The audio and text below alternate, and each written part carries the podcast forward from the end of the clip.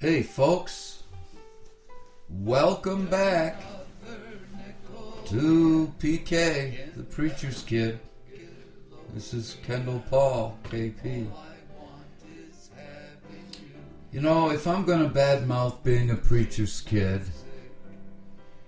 like I have in past episodes, I better damn well good mouth it too, right? Keep a balance, balanced reporting. That's right, PK.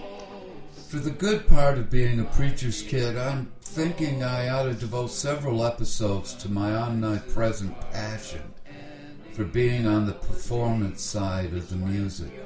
Tell us about it, PK. Research shows that fetal beings in utero are responsive to the goings on in the outside world, and I think that my mother believed that too. Given that I was her first child, she likely played her favorite classical albums for herself and me during my residency in her womb. My father probably suggested she throw a little George Beverly Shea into the mix. Amen. Mr. Shea worked as song leader for the Billy Graham Crusades long ago. Either way, I was attracted to classical music as a child, as well as the Southern gospel tunes sung in church. I got to know them well and knew all the parts. I was pretty set to go musically. One might venture to say that I was born with a proclivity for classical and gospel. I like them both. So let's get to it. Only classical and religious albums were allowed airtime in the preacher's household. I would be lying there in my bed during nap time, listening to a classical symphony softly playing in the living room. It set my imaginative spirit soaring into the clouds that brushed across my closed eyes. There was a funereal sadness to all the classical, though. For example, I liked to pretend I was attending the funeral of a lost king or queen in a remote castle somewhere in the craggy mists. My eyes would water up even though they were closed. Then the Wigton brothers came to Maine and awakened me from the classical music dream. They performed a preaching and a singing for a week long series of revival meetings at our church in Lincoln. The huge church windows were slung open on those hot summer evenings of revival. Most crucial was the ventilation for a packed house, the most people in our church in Lincoln that I ever had seen. Extra rows of folding chairs had to be set up in the rear of the sanctuary to accommodate them all. The Wigton brothers hailed from Naples, New York, a rural town in one of the most scenic of the western Finger Lakes region. Summers there, the Wigton family hosted tent meetings on the old fairgrounds. Brothers Lawrence and Robert had teamed up to travel 500 miles north to minister in Dad's church in Lincoln, Maine, a paper mill town with a 100% Caucasian population. The brothers rocked that church and its overflow congregation every night. The first black gospel preaching and music I heard there really got my spirit soaring. I have, of course, had to attend every revival service, but I didn't mind that so much. I loved the music with Brother Robert on the piano. He sang My Didn't It Rain during one of the offertories while accompanying himself on a rollicking piano. Robert was a large man, and his legs nearly straddled both ends of the piano bench. His suit coat stretched taut over his broad back, and its sleeves drawn up to the elbows of his huge arms that swung back and forth over the keyboard from end to end.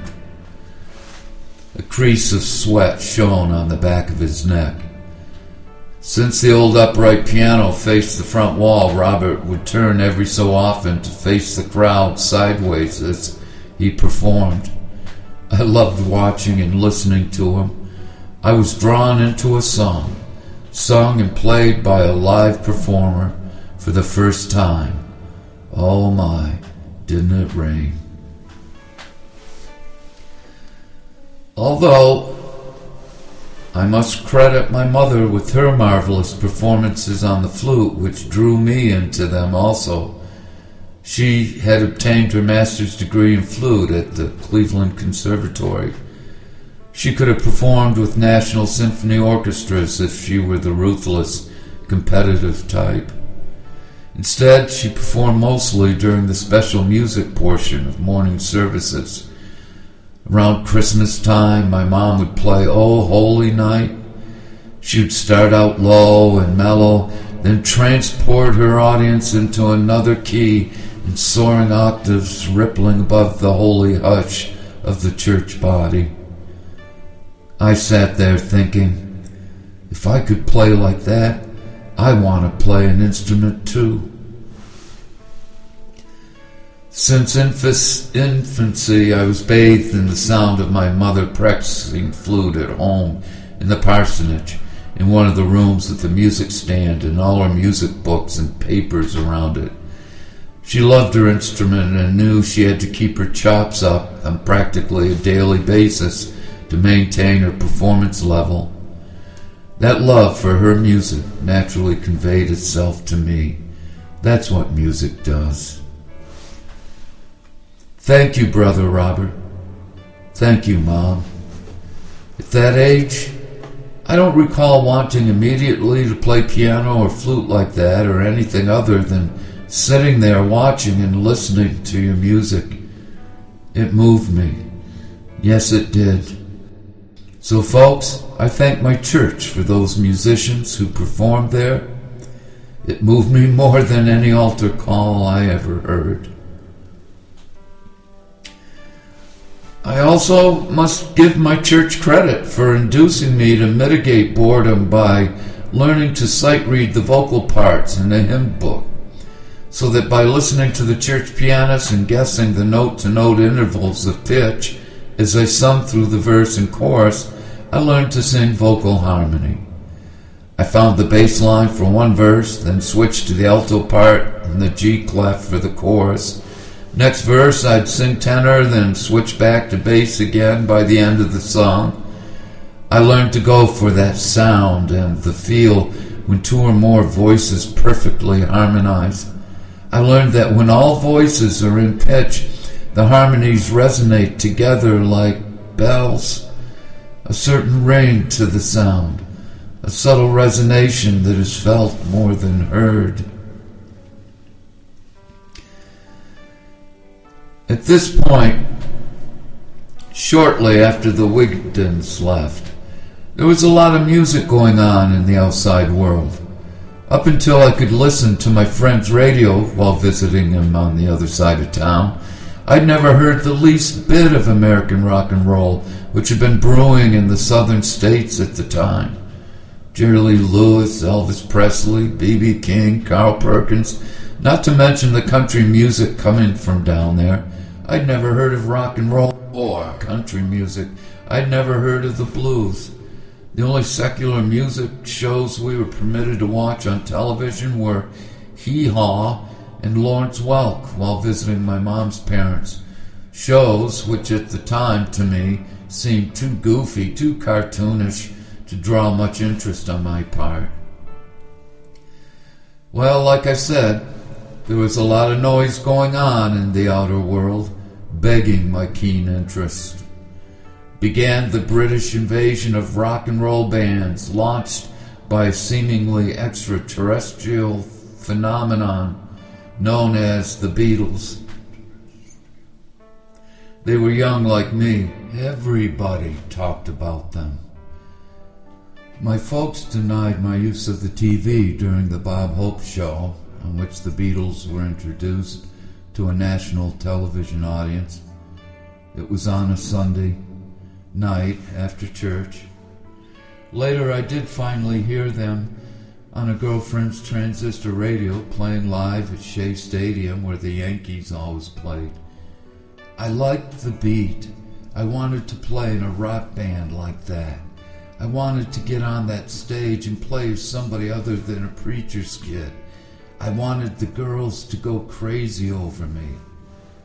Well, folks, I would never live to realize that dream, and I'm still living as I speak. When I finally did arrive on the stage ten years later, the girls did not go crazy over me, and they still don't. They just grin. An emotionally traumatic event in my pursuit of a musical career as rock musician occurred at age 16. After having moved to Machias and completed my sophomore year there as the new boy, that summer a cool bunch of senior guys asked me to join their band. They needed a keyboard player. They had borrowed someone's Vox combo organ for me to use at practice. We rehearsed in the guitar player's cellar. He lived a couple houses up the street from mine. Word came that we got our first gig playing at the Congregational Church Rec Hall. So we started practicing in a larger hall that was vacant just around the corner from my place. My mother had found out about the gig from the Congregationalist minister while she worked as a music teacher in the schools. I had kept my band practices a secret from my parents, who I knew wouldn't approve. My mother and father approached me after school one afternoon as I was about to make an excuse to go somewhere, only to make one more practice without them finding out that I was playing in a rock and roll band. They had no idea I had been practicing with them. So that makes me a liar, I guess.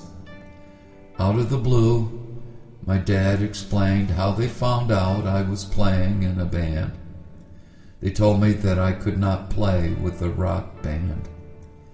I exploded. My vision blurred. If had I a gun, I would have blown my head off.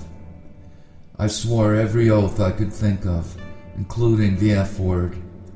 I screamed unintelligibly words of remonstrance. Then my mother started crying when she asked, What have we done wrong? I felt terrible for her, but yelled at her to shut the fuck up and stop crying. I wanted to die. I had to walk down the street that day and tell the guys I was not allowed to play in a band. I was humiliated, angry, mad, and all twisted up inside. That's when the first wisps of hate began to infiltrate my young life. I wanted out. It really sucked. Put another nickel in, in the No. I thought my life as a PK was over, but it wasn't. That's why I was so blue. At Machias, I was known as a church boy. Same thing, right? You know, I couldn't disobey my parents at that time for some reason, but I simply couldn't suppress my passion for playing rock and roll. I realize now that in order to do so, I would have to sneak around until I became financially independent. That prospect would be a challenge until I graduated five years later from college and found gainful employment. Until then, I had to sneak around.